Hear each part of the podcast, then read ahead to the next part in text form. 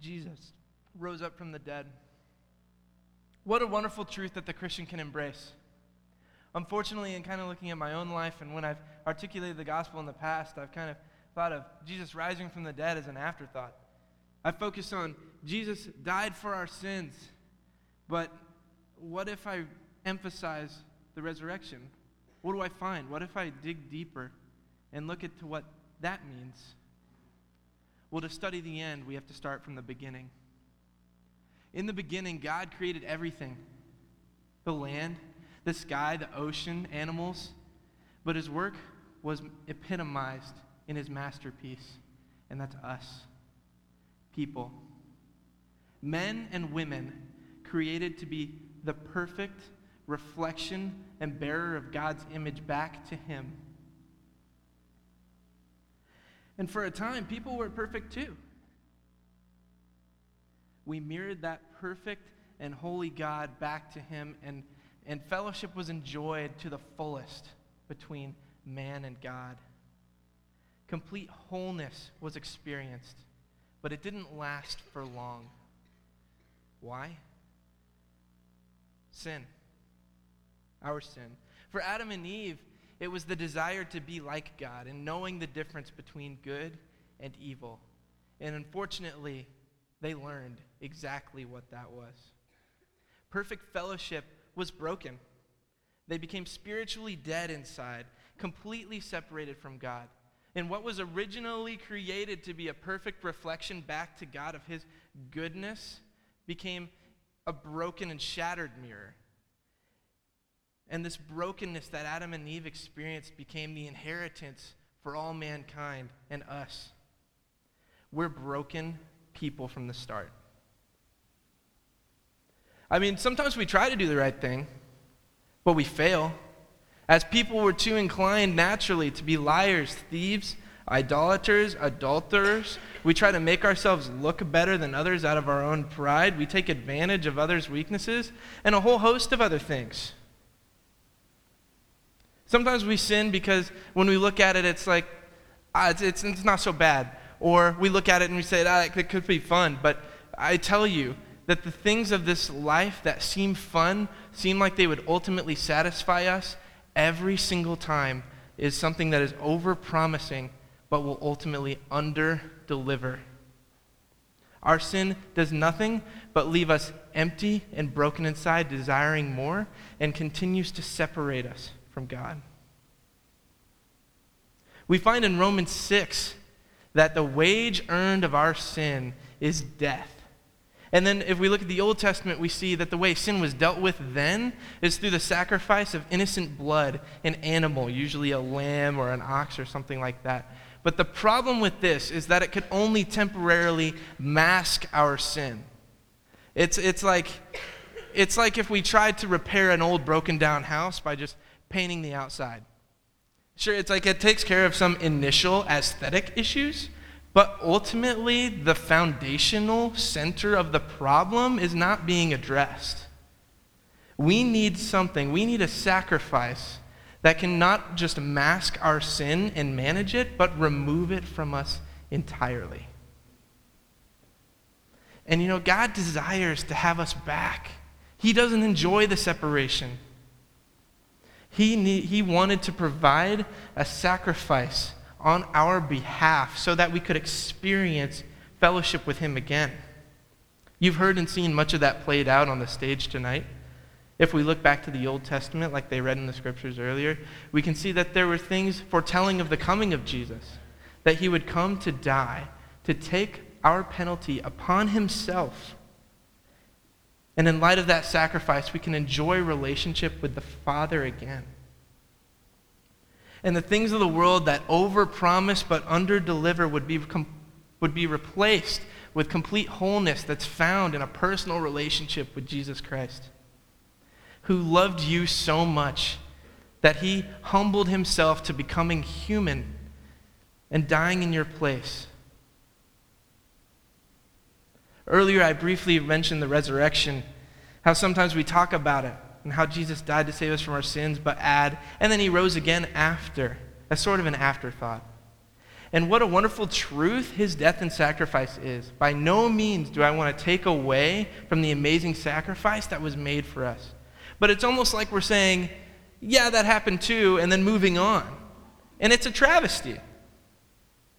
Bill Bright, the man who started Cru way back in 1951, said the resurrection of Jesus was, quote, history's most significant event. Because everything that Jesus said about himself and who he was hinges on whether or not, after he was crucified, if he stayed dead. If he was just some guy, if he was just a liar or a crazy person parading around proclaiming to be God, he would stay dead because he would have no power, he would have no authority. But if he were to raise from the dead, he would surely be recognized as God himself. And listen, the good news for us tonight is that Jesus did raise again. He did come back to life, and he is God. And the resurrection means a multitude of different things for us. But I only have enough time to briefly concentrate on a couple of them tonight. First thing I want to address is how Christ's power over death was revealed in his resurrection. Romans 6 9 says that we know that Christ, being raised from the dead, will never die again. Death no longer has dominion over him. The resurrection has secured victory for us as well.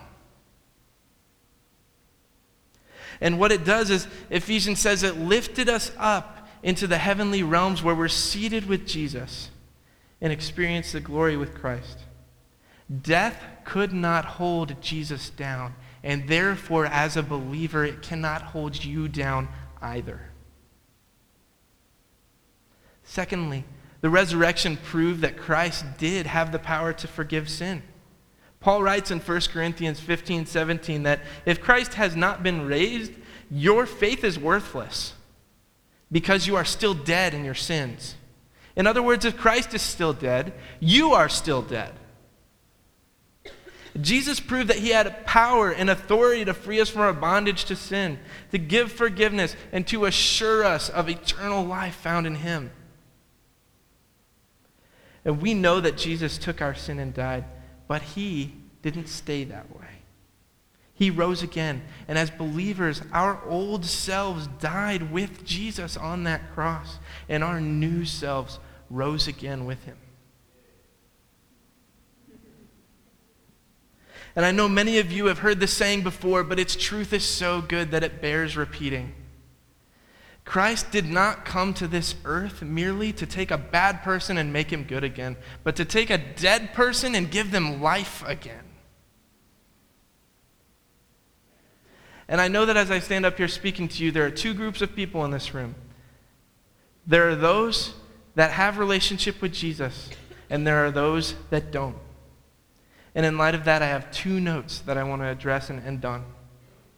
First, if you're someone who has not accepted Jesus into your life and you have not trusted in him to take care of your sins, whether it's because you think they're too great or too numerous, or you think that, that Jesus wouldn't have wanted to come to the earth to die for you, know this God doesn't wish that any of us should perish, but rather that we would come to know faith in Jesus Christ, believe in him, and experience life eternally in heaven with the Father. He rose again. And what good truth is that? If a new life in Christ to, today, if you would want to experience new life in Christ tonight, if you want your sins forgiven, if you want to experience eternal life in heaven in the relationship that you were created for forever, I implore you, make a decision to follow Jesus. You can do so by simply asking Him to come into your life, asking Him to forgive you of your sins, and guide you as you continue to walk with Him for the rest of your life. If you want to talk more about what that looks like, or if you decide that you want to make that decision, would you come find me or anyone else that you've seen on the stage tonight? And in fact, after the meeting tonight, in the stairway up here at the top of the uh, stairs, there's going to be people up there praying, and they would love to talk to you about whatever's going on in your life. They would love to talk to you about what walking with Jesus looks like and how to make that decision. And if you do make that decision, would you indicate that on a blue card so we can get that in the hands of a staff person who can come alongside you, care for you, and walk with you through this process? And secondly, to the people who have placed their faith in Jesus, let me encourage you. Let me encourage you to live in the wonderful truth that is the death and resurrection of Jesus Christ.